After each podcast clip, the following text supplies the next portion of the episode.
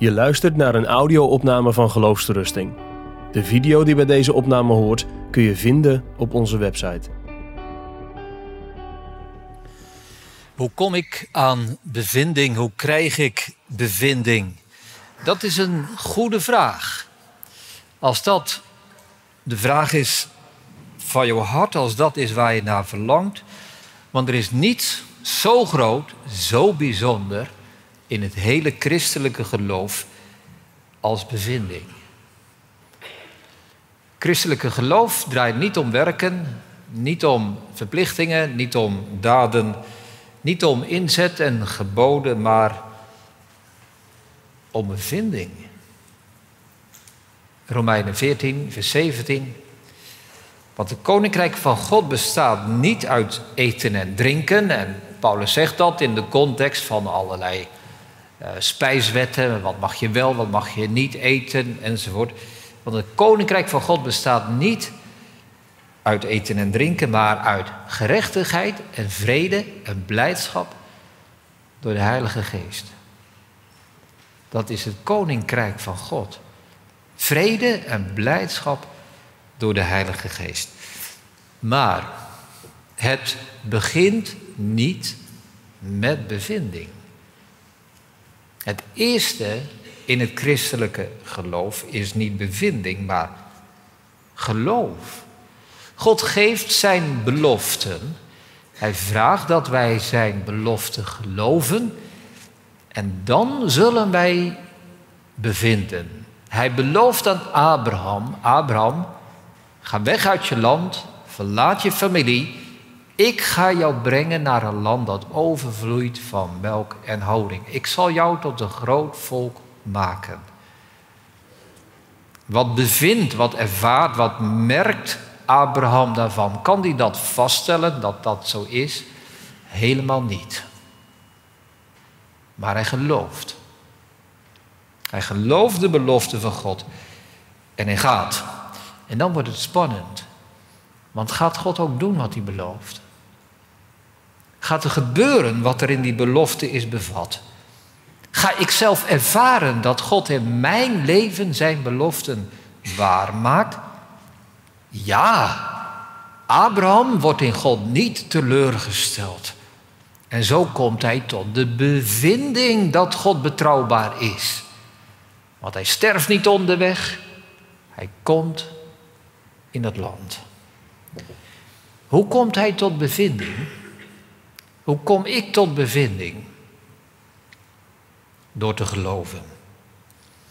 Ik geef nog een paar voorbeelden vanuit de Bijbel die dit heel helder laten zien. Die weg van geloof, of wel beter van belofte, naar geloof, naar bevinding. Er staat in Johannes 4 de geschiedenis van die Samaritaanse vrouw. die zit daar bij die put en die ontmoet daar Jezus. Die heeft een gesprek met hem. En dan gaat ze terug naar haar stad. En dan zegt ze: Kom, zie iemand die mij alles gezegd heeft wat ik gedaan heb, zou hij niet de Christus zijn? En als je dan verder leest in dat hoofdstuk, dan komen we het volgende tegen. En vele van de Samaritanen uit die stad geloofden in hem om het woord van de vrouw die getuigde.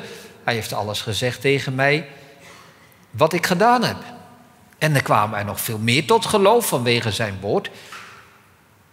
En ze zeiden tegen die vrouw: wij geloven niet meer om wat u zegt, maar wij zelf hebben hem gehoord en weten dat hij werkelijk de zaligmaker van de wereld is, de Christus. Dus het begint met geloof. Het woord van die vrouw, zij hechten de geloof aan en zij komen tot persoonlijke ervaring. Nog een voorbeeld. In het Oude Testament, 1 Koningen 17. Elia de profeet komt in het stadje Zarfat hij ziet een weduwe die wat hout sprokkelt buiten de stad. En hij zegt tegen haar: Maak voor mij eerst een koek.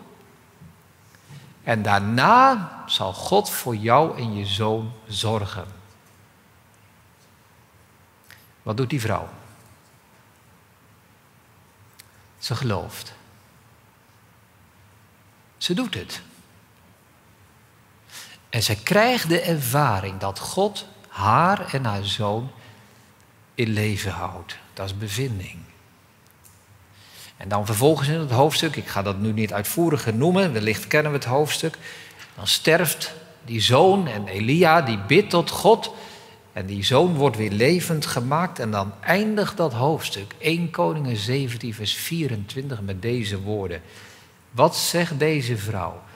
Nu weet ik dat u een man Gods bent en dat het woord van de Heer in uw mond waarheid is. Wat een tekst. Nu weet ik het. Nu weet ik het. Door ondervinding. In mijn eigen leven. Nou, zo begint het in jouw leven.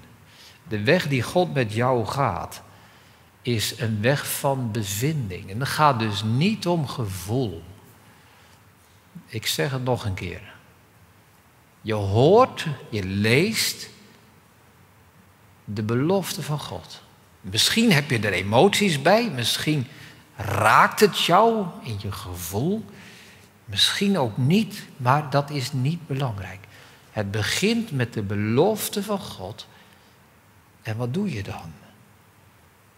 Het enige wat je echt hebt is het woord van God. Bijvoorbeeld de belofte Johannes 6, vers 37. Jezus zegt, wie tot mij komt, zal ik beslist niet uitwerpen. Is dat waar? Ja, het zal wel waar zijn, staat in de Bijbel. Ja, maar is dit echt waar voor mij? Dat weet je pas als je gelooft. Als je tot Christus gaat. Dan en dan alleen zul jij de bevinding hebben, de ervaring, dat hij je niet uitwerpt. Je gaat op reis, net als Abraham. Je hebt de belofte van God en verder niet. Is God betrouwbaar? Dat weet je pas als je het weet vanuit je eigen leven. En het kan ook in jouw leven. Dus het begint met het geloof in de beloften. En ik ga de beloften, de beloften en de weg naar bevinding indelen in twee groepen. Twee soorten beloften. De eerste noem ik de belofte van verzoening. De tweede noem ik de belofte van voorzienigheid. Die eerste is een belofte, dus de belofte van verzoening, waar God iets belooft en zodra je dat gelooft, geeft hij dat Onmiddellijk, op hetzelfde moment, ogenblikkelijk. Er zit geen tijd tussen. God geeft wat hij belooft. Die tweede is niet onmiddellijk. Dat gaat over belofte, dus die belofte van voorzienigheid, bevinding in de voorzienigheid, waar God later, ooit, we weten niet wanneer in ons leven, de vervulling geeft, zodat we dat ook bevinden. Die eerste groep, de belofte over verzoening, moeten wij ook als eerste geloven. We moeten niet beginnen met voorzienigheid. We moeten beginnen met verzoening. Wel, laat ik eerst wat zeggen over die eerste groep. De bevinding van verzoening. Hoe kom ik tot de bevinding en ervaring dat ik met God verzoend ben? God geeft jou op hetzelfde moment dat jij gelooft, rust, vrede, zekerheid in je ziel. Dat is ook wat je nodig hebt, toch? Als je werkelijk onrustig bent en als je beseft dat je vergeving nodig hebt, als je weet dat je niet sterven kunt zonder de Heere Jezus, dan kun je ook niet zeggen, nou geeft niks hoor, Heere God, als het nog tien jaar duurt, is ook prima. Als dit echt voor jou belangrijk is, als je de onrust in je hart voelt over je schuld tegenover God, dan wil je nu verlost worden van onrust. Als je weet dat je rechtvaardig voor God moet zijn, omdat je anders verdoemd bent, dan wil je nu een woord van vrede horen. En God geeft dat ook. Ik neem de belofte uit Matthäus 11, vers 28 als een voorbeeld. Jezus zegt: Kom naar mij toe, allen die vermoeid en belast zijn, en ik zal je rust geven. Dus zodra jij deze belofte van God gelooft, ga jij rust bevinden, ervaren, meemaken in je eigen hart. De onrust zal verdwijnen. De rust stroomt naar binnen. De stilte komt. De Dordtse leerregels zeggen, prachtig artikel hoofdstuk 3, 4, 8, God toont ernstig en waarachtig in zijn woord wat hem aangenaam is, namelijk dat de geroepenen tot hem komen. Hij belooft ook met ernst allen die komen en in hem geloven twee dingen. De rust der zielen en het eeuwige leven. God belooft ons niet alleen het eeuwige leven. God zegt niet als je in Hem gelooft, dan merk je daar niks van. Maar straks op het moment dat je sterft, dan, dan zul je merken dat je eeuwig leven hebt. Nee, God belooft twee dingen. Het eeuwige leven, maar ook de rust in je ziel. Nou, we kunnen heel veel leren van deze bekende, belangrijke belofte uit Matthäus 11, vers 28. Het eerste is dit. Wat geeft God als ervaring, als bevinding? Rust. Stilte, harmonie, vrede, blijdschap. Veel te vaak krijg je te horen dat bevinding inhoudt dat je onrustig bent en dat je, dat je bang bent en dat je gebukt gaat onder je schuld.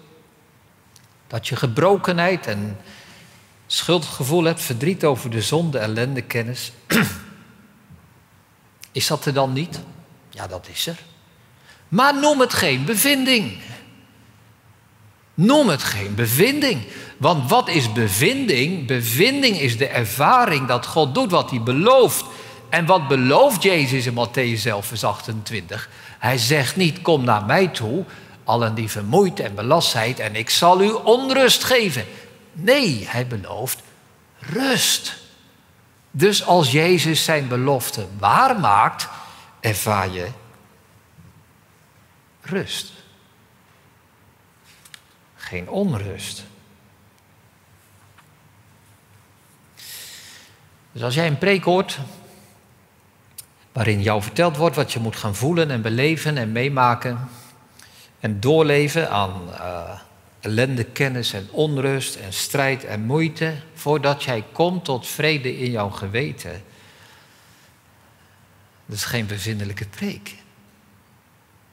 Het is geen bevindelijke preek, want bevinding is de bevinding van rust, stilte, vrede. Gods beloften vragen om geloof. En als God zijn beloften vervult, dat is bevinding. Denk weer aan die tekst uit Romeinen 5. De verdrukking, werkleidzaamheid, volharding en de volharding, bevinding en de bevinding, hoop. Geen wanhoop, maar hoop. Een positieve zaak. Luister eens naar de kanttekeningen van de Statenvertalingen bij dat vers. Bij dat woord bevinding staat, Romeinen 5 vers 4, de kanttekening ervaring of beproeving. Namelijk van Christus hulp en trouw in het volbrengen van zijn belofte, waarmee hij ons heeft beloofd in zulke zwarigheid bij te staan. Dat is in één zin wat ik heel in die hele eerste lezing heb duidelijk willen maken. De belofte waarmee hij doet wat hij zegt. Dus dit is de eerste les die wij leren over bevinding vanuit die tekst, Matthäus 11, vers 28. Kom naar mij toe, zegt Jezus, die vermoeid en belast zijt. Ik zal je rust geven, vreugde, blijdschap, stilte. De ervaring dat het goed is. Het koninkrijk van God, nog een keer die tekst uit Romeinen 14, bestaat in vrede en blijdschap door de Heilige Geest. Echte bevinding is bevinding van Gods betrouwbaarheid in zijn belofte. En echte bevinding gaat dus altijd over rust en blijdschap en zekerheid en vreugde en vrede. Ik begon met Psalm 46, hè, die tekst. God is een toevlucht en sterkt, hij is krachtig, bevonden, een hulp in benauwdheid. En dan komt er daarna in vers 2, daarom zullen wij niet vrezen. Al veranderde de aarde haar plaats en al werden de bergen verzet in het hart van de zee. Al zou de wereld beven, al zou de wereld vergaan. Maar wij zullen niet vrezen. Is een tweede punt, wat belangrijk is vanuit die tekst uit Matthäus 11. Jezus zegt, kom naar mij toe, ik zal rust geven. Rust, geen mens kan jou dat geven. Alleen Jezus, alleen de Heilige Geest kan dat doen. En als ik, nou ja, in een preek of in een lezing zoals nu kan ik dat natuurlijk zeggen. Zo'n tekst citeren is mooi, maar het wordt vooral spannend in een pastoraal gesprek. Wat, wat kan ik, wat durf ik zeggen tegenover een onrustig mens die voor mij zit? Durf ik dat te zeggen? Jij gaat rust ervaren. Dat is spannend voor mij als dominee. Er zijn dus ook veel dominees die dat niet doen. Die zeggen, nou blijf er maar om bidden hoor. Blijf maar vragen, blijf maar volhouden. Maar God is vrij, machtig. Misschien geeft hij het wel, misschien geeft hij het niet. Ja, dan ben je er vanaf. Maar dan heb je niet gedaan wat je moet doen. Als een dominee dat zegt, verraadt hij zijn eigen wantrouwen. En verraadt hij zijn eigen ongeloof. En hij zelf gelooft de woorden van Jezus en Matthäus zelf niet. Dat er rust komt.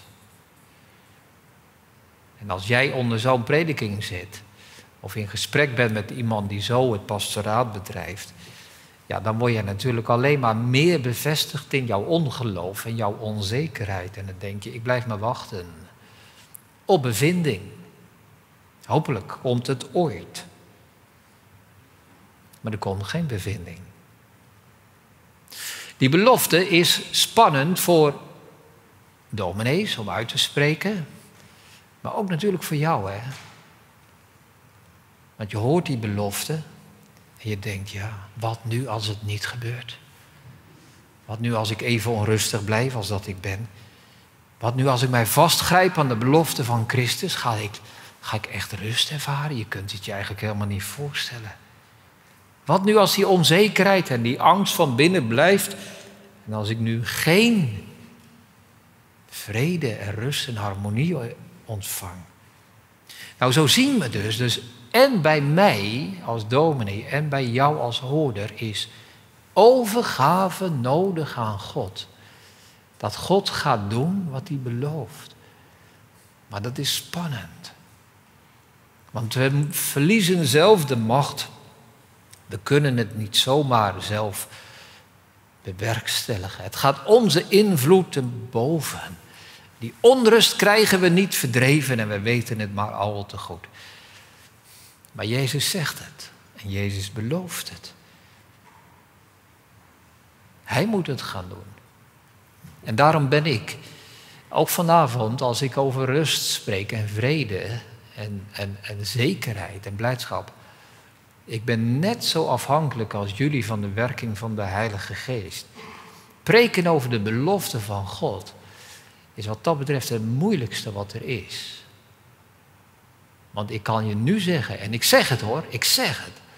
Als jij Christus vertrouwt vanavond, ga jij rust ervaren. En met dat ik het zeg, dan denk ik, oh, en wat nu als het niet gebeurt? Ja, maar ik kan het niet bewerkstelligen, Heere Jezus.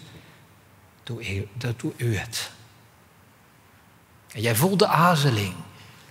En je hoort de belofte. Echte rust, hè, dat is niet een methode, dat is niet een maniertje. Dat is niet een stappenplan waar je dan vanzelf uitkomt. Het is niet maakbaar. Het is de Heilige Geest. Het is geloof in Gods belofte.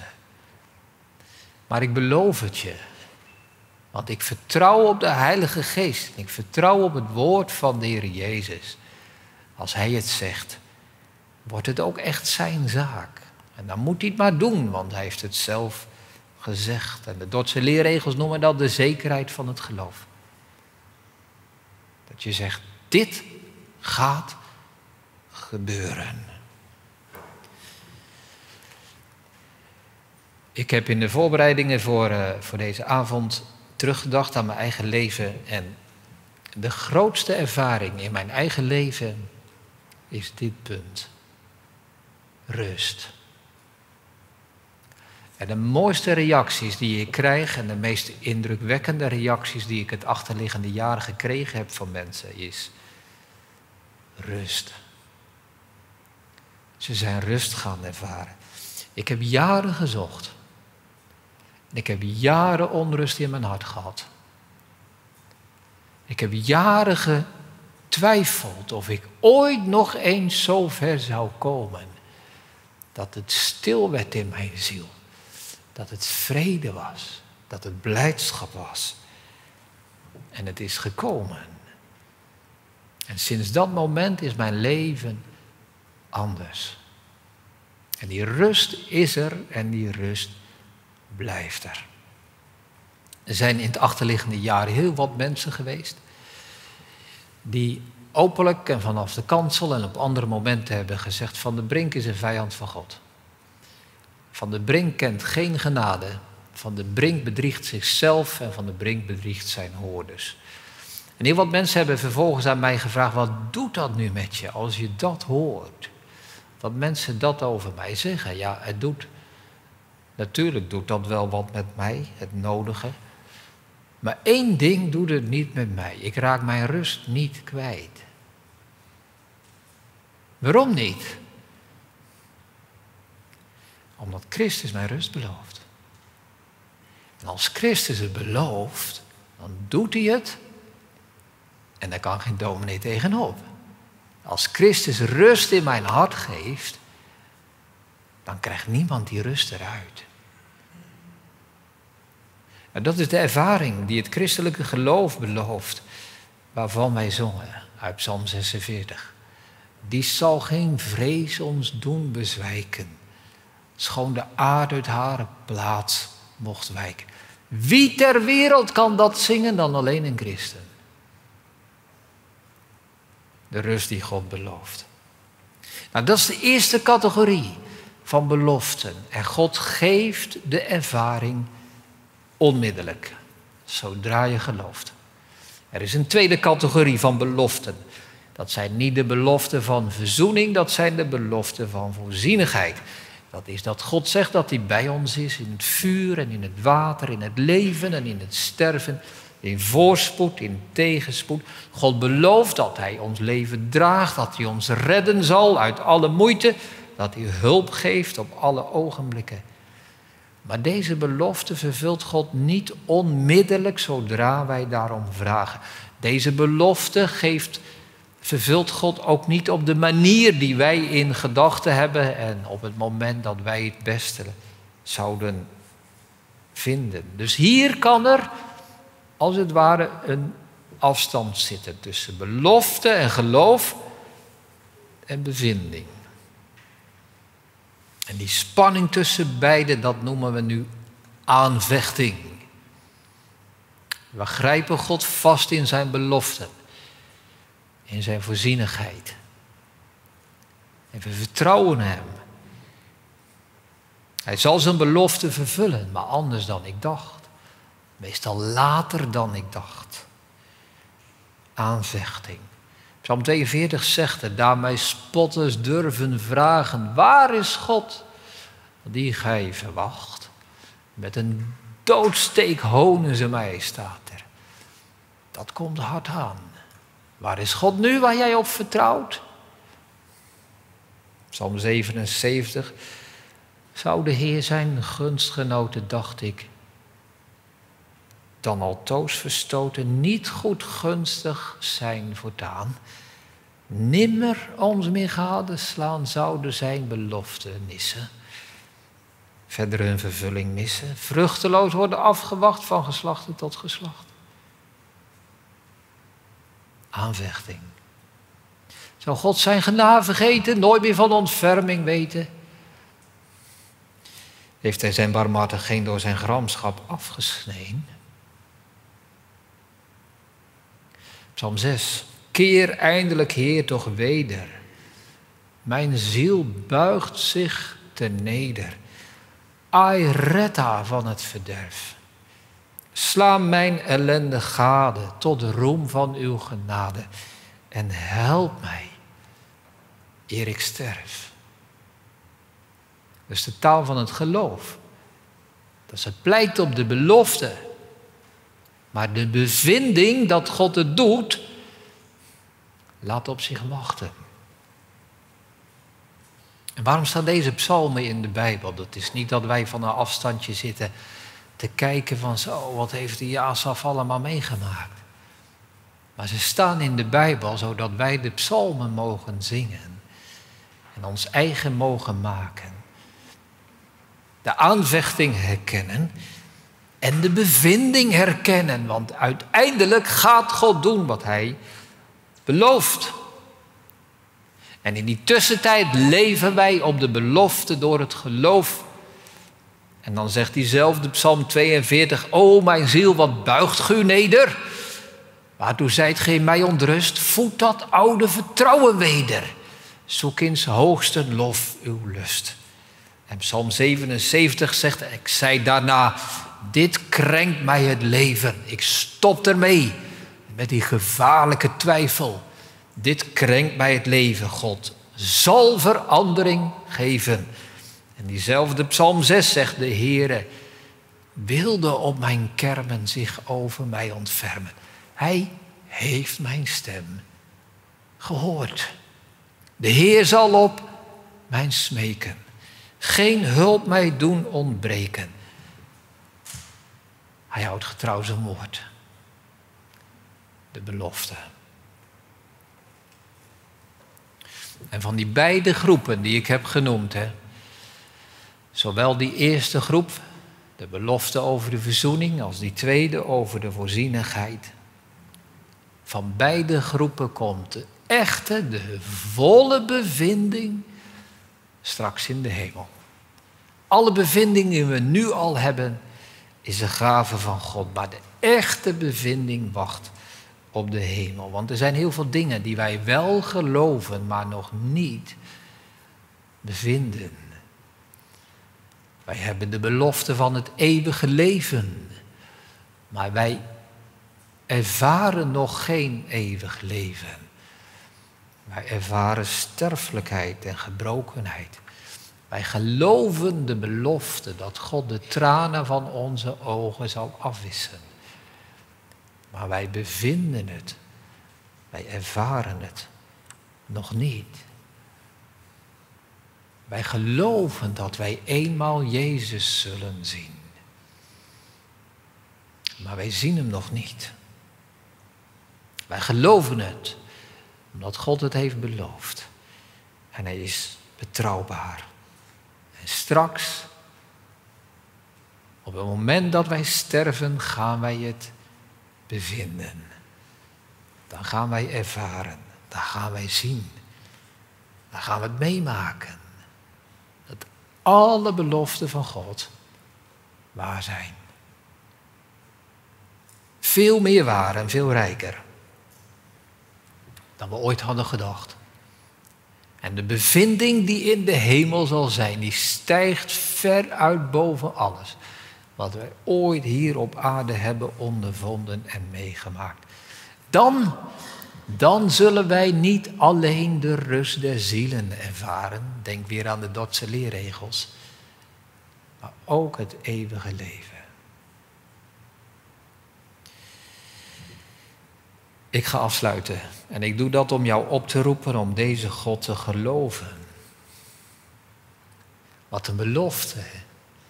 Dat God ons vanavond uitnodigt, oproept, belooft. Als jij mijn belofte gelooft, ga jij in jouw leven bevinden dat het waar is. Dan ga jij in jouw leven merken en vaststellen dat God leeft. In jouw leven, in jouw vragen, in jouw moeite is God bij je. God is een persoonlijke God. En jouw leven is het unieke bewijs van een levende God. Het is Gods eer om te zijn een hulp in benauwdheid. Gelooft zijn heil en troostrijk woord, zegt Psalm 95. Geloof wat God zegt. En dan ga jij de weduwe van Zarfat bijvallen. En dan zeg je, nu weet ik. Nu weet ik het, dat het woord van God waarheid is. Dan ga je Psalm 46 bijvallen. En dan zeg je, God is mij een toevlucht en sterkte. Hij is krachtig bevonden. Een hulp in benauwdheid. Amen. Je luistert naar een podcast van Geloofsterusting. Wil je meer luisteren, lezen of bekijken? Steun dan ons werk en ga naar de website geloofsterusting.nl.